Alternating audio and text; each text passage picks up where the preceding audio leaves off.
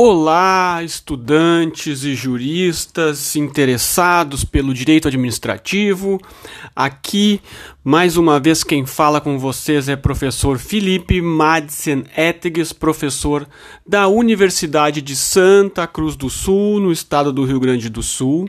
E o nosso tema de hoje será contratos administrativos. É uma satisfação inenarrável conversar com você sobre esse tema, especialmente porque nós temos aí uma legislação relativamente nova que está ingressando a sua eficácia no nosso sistema jurídico. Então nós vamos, sem maiores delongas, tratar dos temas que lhe interessam. Bom, conceitualmente, os contratos administrativos vão se diferir um pouco dos contratos privados, né? Tem uma série de instrumentos e prerrogativas diferentes dos contratos privados. Né? Isso decorre daqueles direitos e deveres que a administração pública possui em relação ao particular, como a questão da disponibilidade do interesse público, da supremacia do interesse público. Então, essas prerrogativas vão se aplicar também aos contratos administrativos. Conceitualmente, os contratos administrativos vão ser aqueles celebrados pela administração pública e que vão ser submetidos aos princípios e às normas do direito administrativo. Né? Eles decorrem de um acordo de livre vontade entre as partes, portanto, são bilaterais, diferente do ato administrativo, e vão ser contratados sob um regime jurídico de direito público, né? onde a administração pública vai figurar obrigatoriamente em um dos polos. Eles vão ser contratos adesivos, né? porque eles não permitem alterações, esses contratos decorrentes das licitações, eles não permitem alterações negociais entre as partes. Eles são previamente elaborados pela administração pública, eles já aparecem lá no edital de licitação, já está o esboço do contrato, né? com as lacunas para serem preenchidas com os resultados da licitação. Então, esse contrato ele é de adesão, a, o contratado não tem possibilidade de influir nas suas cláusulas, né, até porque a maior parte das cláusulas são por decorrência legal. Né. Ele é um contrato comutativo, porque ele vai estabelecer obrigações recíprocas. Ele é oneroso, porque a administração pública uh, remunera aquele contratado pelo que o contratado presta à administração pública.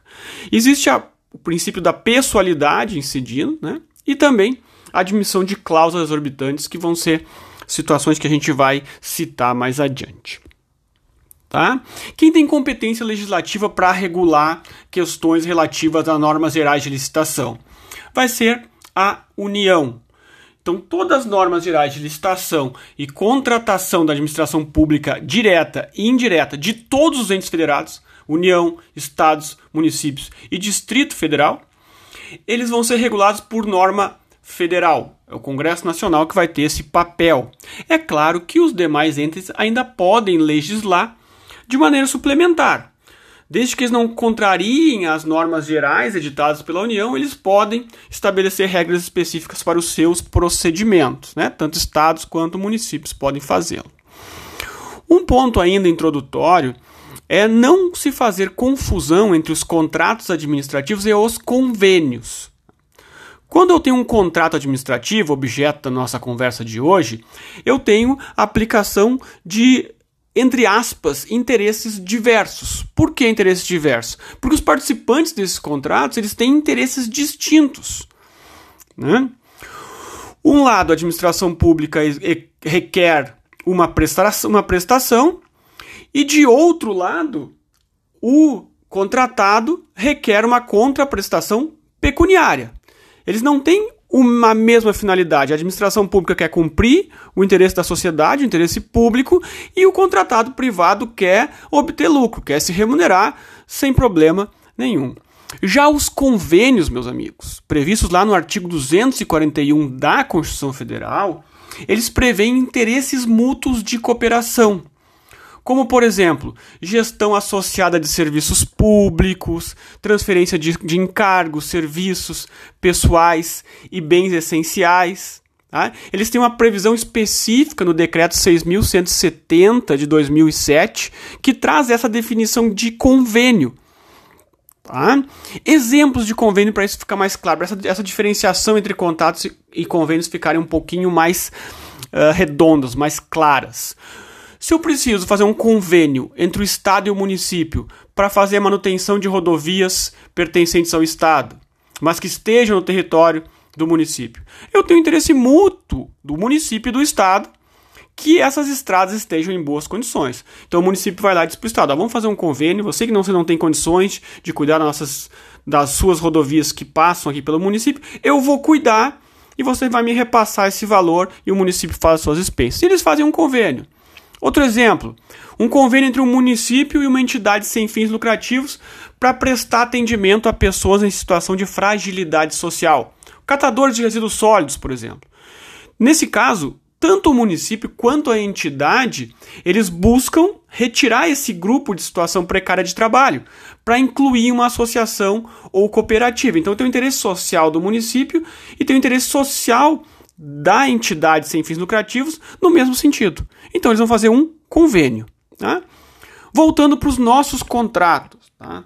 Regra geral, os contratos administrativos eles decorrem de uma licitação prévia, tá? exceto nos casos de dispensa de licitação, nos casos legais de dispensa de licitação, sempre eles vão decorrer de um procedimento licitatório. E a ausência desse procedimento, inclusive, é causa de nulidade total do contrato. Tá? Então, licitação prévia é uma das características. Segunda característica, em que pese eu tenha referido que os contratos administrativos eles são submetidos ao regime jurídico de direito público, como regra geral, eles são eles recebem supletivamente quando houver lacunas nesse regime jurídico de direito privado, aplicação supletiva tanto da teoria geral dos contratos, tanto quanto direito privado. Isso está expresso na lei de licitações no artigo 89. O artigo 89 diz: olha, se eu não encontrar uh, a solução para a lacuna dentro do regime jurídico de direito público, eu posso buscar essa solução dentro do regime jurídico de direito privado. Certo? Pois muito bem. Vamos falar um pouquinho da forma de formalizar. Como é que esses contratos administrativos são formalizados? Tá? Regra geral, os contratos administrativos eles seguem a forma prevista na lei de licitações. E essa forma é a forma escrita.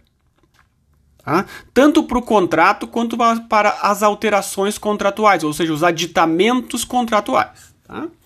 Esses contratos eles vão admitir a forma eletrônica, na forma de regulamento, né? então cada ente federado vai regulamentar a forma de tornar esses contratos eletrônicos, é expressamente previsto no artigo 91 da Lei de Licitações. Tá? Mas por que, que essa obviedade tem que ser dita? Ah, eles são escritos, por óbvio, né? que a gente tem uma forma escrita para ter uma segurança jurídica, a garantia dos contratos, mas isso não fica tão óbvio na medida que existem algumas situações onde o contrato, que são situações excepcionais, mas onde os contratos podem ser entabulados de forma verbal, ou sejam apalavrados sem que sejam colocados no papel. Eles são exceção, tá? E eles se prestam apenas para questões muito específicas, tá? Que são aquelas aqueles prestação de serviços ou pequenas compras que têm um baixo valor. Tá? O que, que é entendido como baixo valor? Abaixo de 10 mil reais. Tá?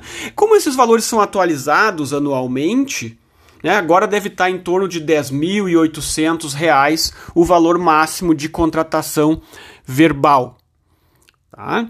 Então é possível sim, a regra geral é o contrato escrito, mas a exceção é o contrato verbal para aqueles para aquelas compra ou prestação de serviço para pronto pagamento.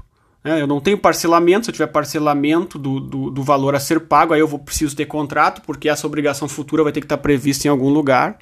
Então o contrato verbal ele serve para isso. Eu tenho um, um, uma compra até 10 mil reais, eu recebo o produto, não tenho obrigações posteriores como garantia, uh, por exemplo. Recebi, vou comprar alimentos perecíveis. Recebi, paguei e fiz o contrato verbal sem problema nenhum.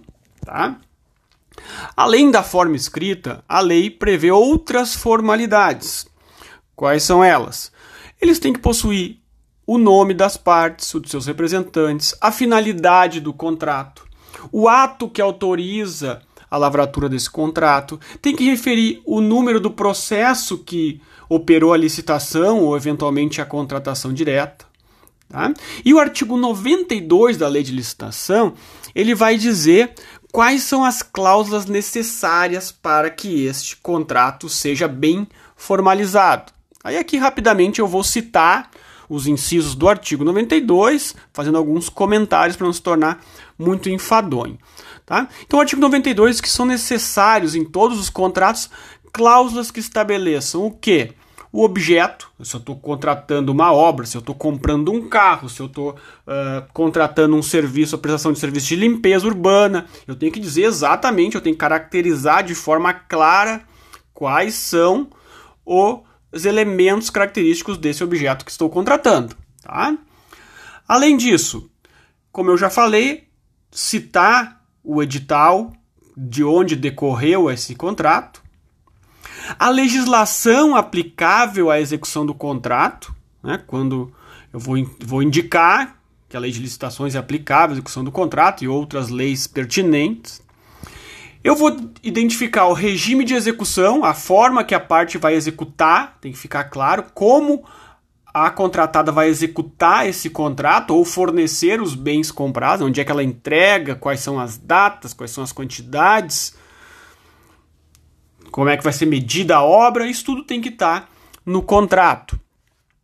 Tem que aparecer o preço, condições de pagamento, a, a periodicidade do reajustamento de preços. O que, que é isso? Eu tenho de uh, forma anual a administração pública tem, no caso, né, que anualmente fazia atualização monetária do contrato, né, para manter aquele equilíbrio inicial, aquela margem de lucro inicial que a, o contratado tinha a expectativa de receber. Então ele tem que manter, ele tem que atualizar monetariamente, anualmente esse contrato para ele manter aquele equilíbrio que foi uh, que apareceu no início da contratação. Tá? Então isso se chama de reajustamento de preços. Além disso, deve constar cláusula com critério e periodicidade de medição, quando for o caso, e o prazo de pagamento. O que, que acontece? Se eu estou fazendo uma obra, normalmente ela vai estabelecer etapas para pagamento.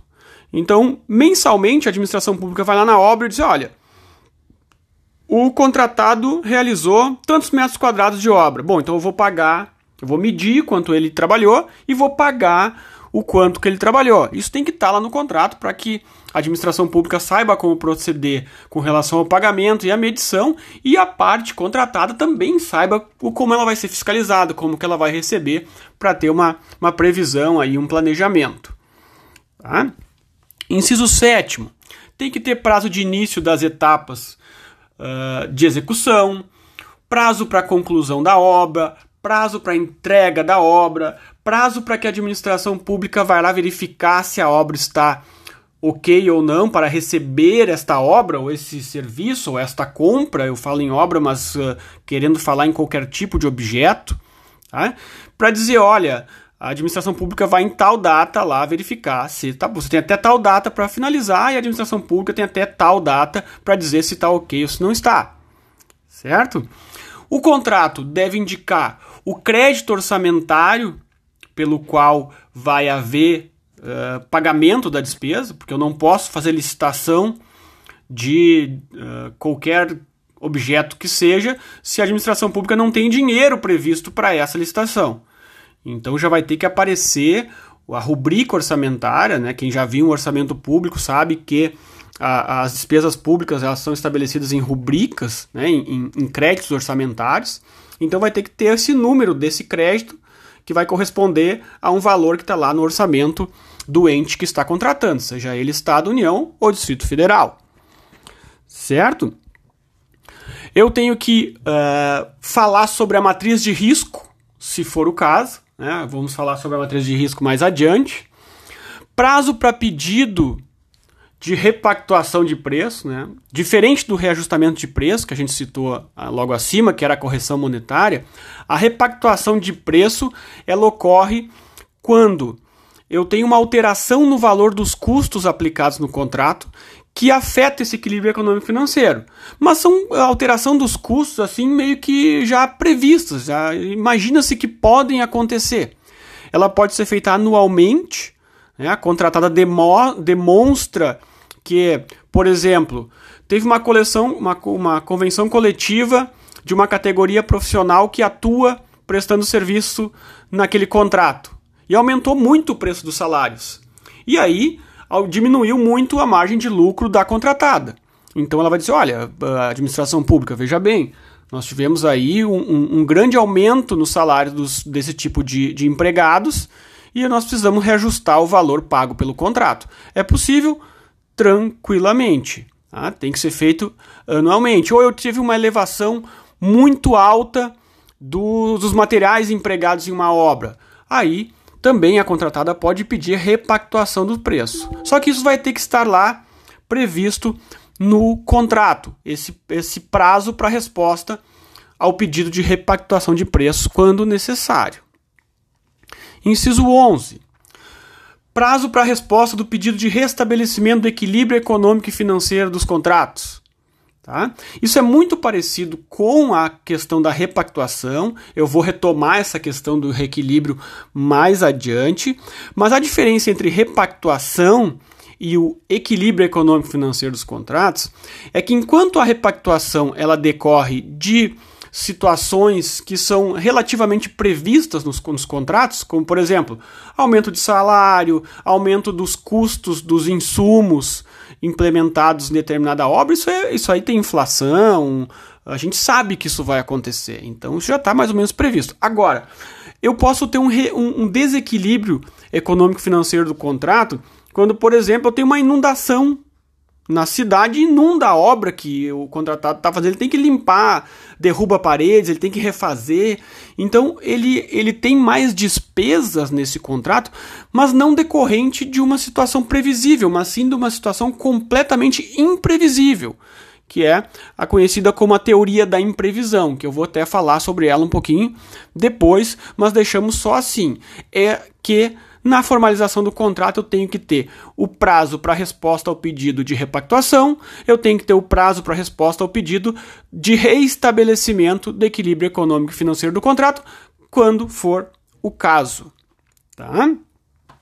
Eu vou ter previsão das garantias oferecidas pelo contratado para execução do contrato, que eu também vou falar um ponto específico sobre isso, né, que são aquelas garantias que o contratado tem que entregar ao à administração pública para o caso dela não cumprir o contrato, para o caso dela uh, realizar algum dano à administração pública. Então esse dinheiro fica guardadinho ali, eu vou explicar isso melhor depois, para que se ocorre, ocorra alguma coisa incorreta no contrato, a administração pública já vai nesse dinheiro direto para se ressarcir.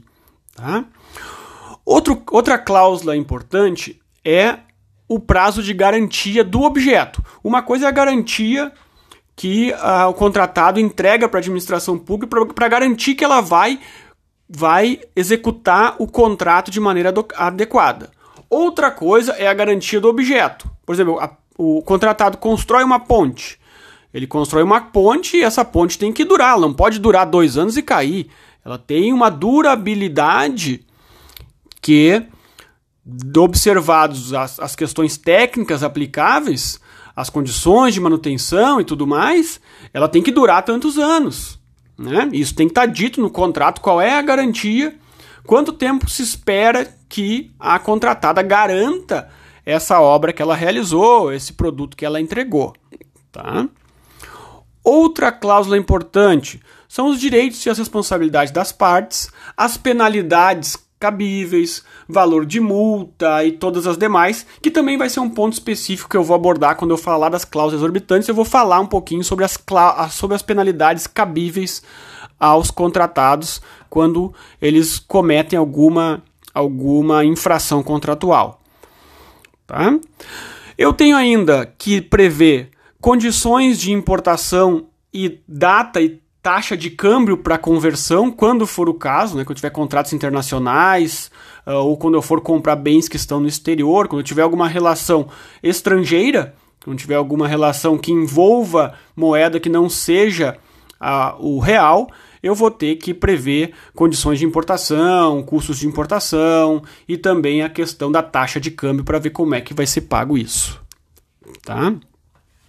Já indo para o finalmente das cláusulas obrigatórias, eu tenho a obrigatoriedade do contratado de manter, durante toda a execução do contrato, a compatibilidade com as obrigações que ele assumiu.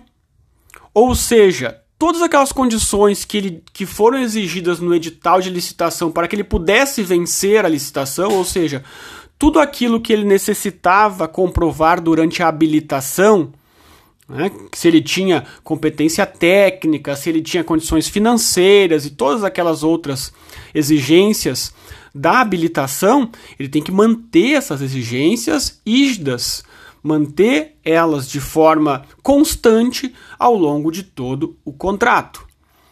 Também cumprir as exigências, né? Isso é outra cláusula que tem que constar, a obrigação do contratado de cumprir a exigência de reservas de cargos previstas em lei. Tá? Como, por exemplo, aqueles para pessoa com deficiência, para o reabilitado da Previdência Social, para o aprendiz. Então, na forma que a lei assim estabelecer, ela vai precisar manter esse cumprimento dessa obrigação durante todo o contrato. Tá? O contrato vai ter que prever também os casos de extinção contratual, os casos que eu vou, nós vamos, eu vou tratar disso também num podcast específico sobre a extinção contratual.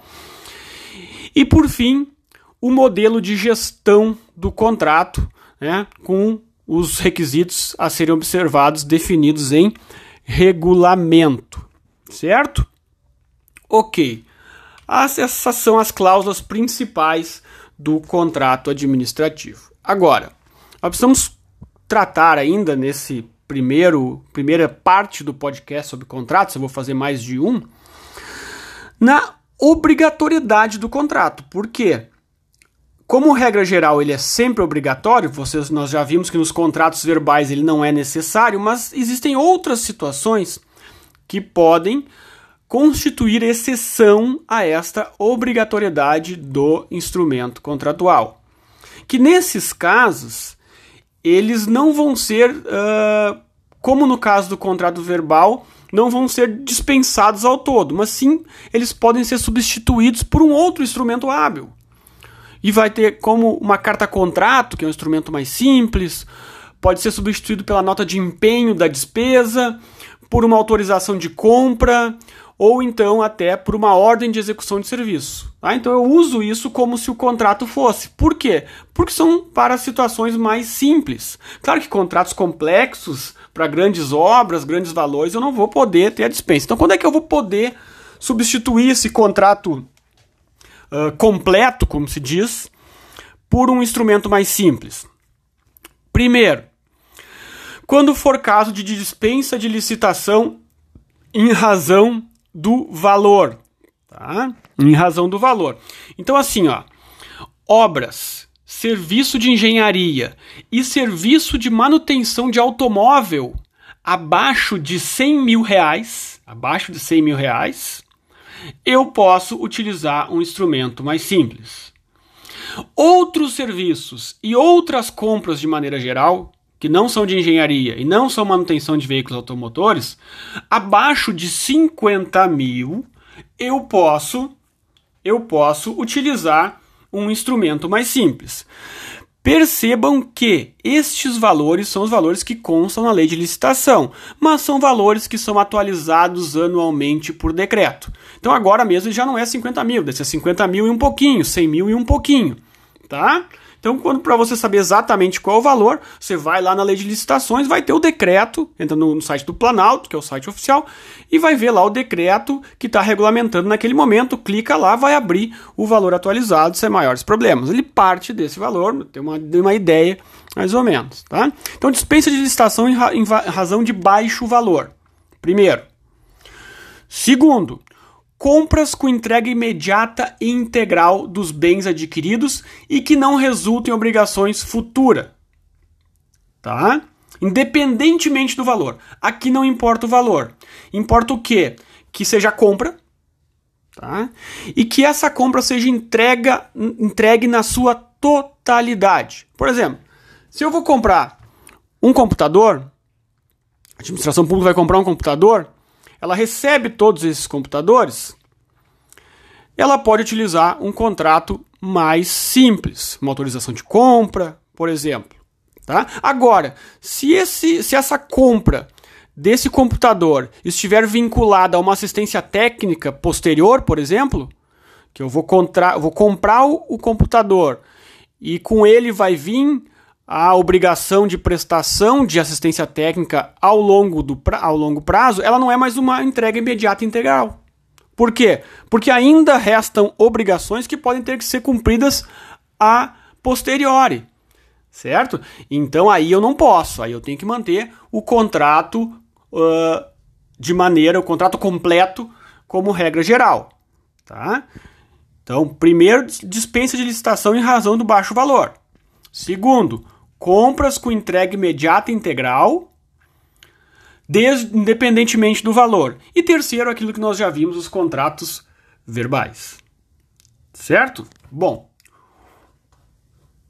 o último item que a gente vai colocar uh, nessa primeira parte são as obrigações com relação à assinatura do contrato. Tá? Veja bem, foram feitas todas as cláusulas, o contrato está pronto, a licitação tem o vencedor, e a administração pública chama esse licitante vencedor, convoca esse licitante vencedor para quê? Para que ele venha, dentro do prazo previsto no edital, assinar o contrato. Que ele venha assinar o contrato. Ah, mas ele não conseguiu, vai ser difícil, ele tem algum problema, ele pode pedir uma prorrogação desse prazo por uma vez, desde que a, administração pública concorde com isso. Ah, mas ele não comparece assim mesmo ele perde o direito à contratação. Tá? Ele perde o direito à contratação. Obviamente que ele vai ser punido por isso. Tá? Ele vai ser punido por isso, por quê? Porque ele é, é, ele é considerado como inadimplente total daquele contrato. Então lá nas penalidades a gente vai ver quais que são as penalidades que são aplicadas a ele, mas ele vai ser punido. Tá? Mas o que, que eu faço com essa licitação? Primeira coisa que a administração pública faz: convoca o segundo colocado na licitação e pergunta para ele: olha, eh, você aceita assinar o contrato pelo valor do vencedor? Digamos que eu vou fazer uma compra de 100 mil reais. E aí, o licitante A, que é o vencedor, cuja proposta mais baixa foi a dele, de 100 mil reais, ele não assinou. Eu vou chamar o, o, o B, o segundo colocado, cuja oferta era de 130 mil reais, e dizer: olha, B, você aceita assinar pelo 100 mil, pelo pagamento de 100 mil? Ele vai dizer: sim, aceito. Ok, então ele vai cumprir esse contrato. Se ele não topar, eu vou perguntar para o C, eu vou perguntar para o D, eu vou perguntar para todos os licitantes que participaram da licitação e que perderam, se eles topam assinar o contrato pelos 100 mil reais. Tá? Bom, Nenhum deles aceitou. Né? Nenhum deles aceitou. Eu vou voltar lá para o segundo colocado e vou dizer: olha só, pessoal, vamos negociar. Vamos negociar. Você ofereceu esse produto aqui por 130 mil reais. A proposta vencedora é de 100. Você não topa fazer por 100. Mas quem sabe a gente fecha em 115 ou em 110 e aí vai negociar um valor que seja interessante para a administração pública, ela não tem que fazer todo o procedimento licitatório de novo e que faça com que esse licitante vencedor, esse licitante segundo colocado top. Então a administração pública vai lá e oferece 110 para ele. Aí o, o, o, esse segundo licitante diz: Olha, não, eu, eu, meu, eu só consigo vender por 130. Aí eu vou no terceiro, olha, tu faz por 110. Eu vou no quarto, olha, tu faz por 110. E aí sucessivamente eu vou, te, vou perguntando para ver qual deles topa. Tá? Quem topar, assina o contrato por 110. Bom, perguntei para todos, nenhum deles topou. Nenhum dos licitantes topou. A terceira possibilidade, eu vou lá de novo no segundo colocado que ofereceu por 130 e digo: olha, tudo bem, eu vou pagar os teus 130. Tá? E aí, nesse caso, ele é obrigado a aceitar porque ele está vinculado à proposta que ele fez no procedimento licitatório. Tá? Porque se ele não assinar o contrato, ele também vai sofrer as mesmas punições que o primeiro colocado lá dos 100 mil que não assinou o contrato. Tá? Então, isso é o que acontece quando não há assinatura do contrato. Cuidado aqui, pessoal. A lei de licitação anterior, em relação a obras inacabadas, serviços inacabados ou fornecimento de produtos inacabados, que é aquele quando o, licitante vencedor assina o contrato, começa a executar o contrato, e em certo momento ele para de executar o contrato e fica uma parte da obra para ser terminada. Na legislação anterior, a, a, administração pública podia fazer um novo contrato por dispensa de licitação para acabar essa obra, para terminar esse fornecimento, para concluir esse serviço. Agora não pode mais. O que, a administração pública tem que fazer se ela resolver não fazer uma nova licitação? Usar o mesmo procedimento que eu acabei de citar em relação ao fato do licitante vencedor não assinar o contrato. Ou seja, eu vou lá perguntar para os outros participantes da licitação se eles topam concluir a obra, se eles topam concluir o serviço ou o fornecimento. Primeiro perguntando se eles topam pelo preço que falta receber o contratado e depois eu vou uh, fazer a negociação e por terceiro eu vou pagar proporcionalmente uh, de acordo com a proposta que ele, que ele tenha feito lá na licitação. Tá? Então, uh, por hoje é só. A gente vai uh, falar da publicidade desses contratos, das garantias ao cumprimento desse contrato no próximo, na próxima gravação de podcast dessa mesma roteiro de contratos administrativos. Foi uma satisfação inenarrável estar com vocês e espero que tenham gostado. E logo em seguida eu deixo gravado o segundo capítulo dos contratos administrativos. Um grande abraço a todos.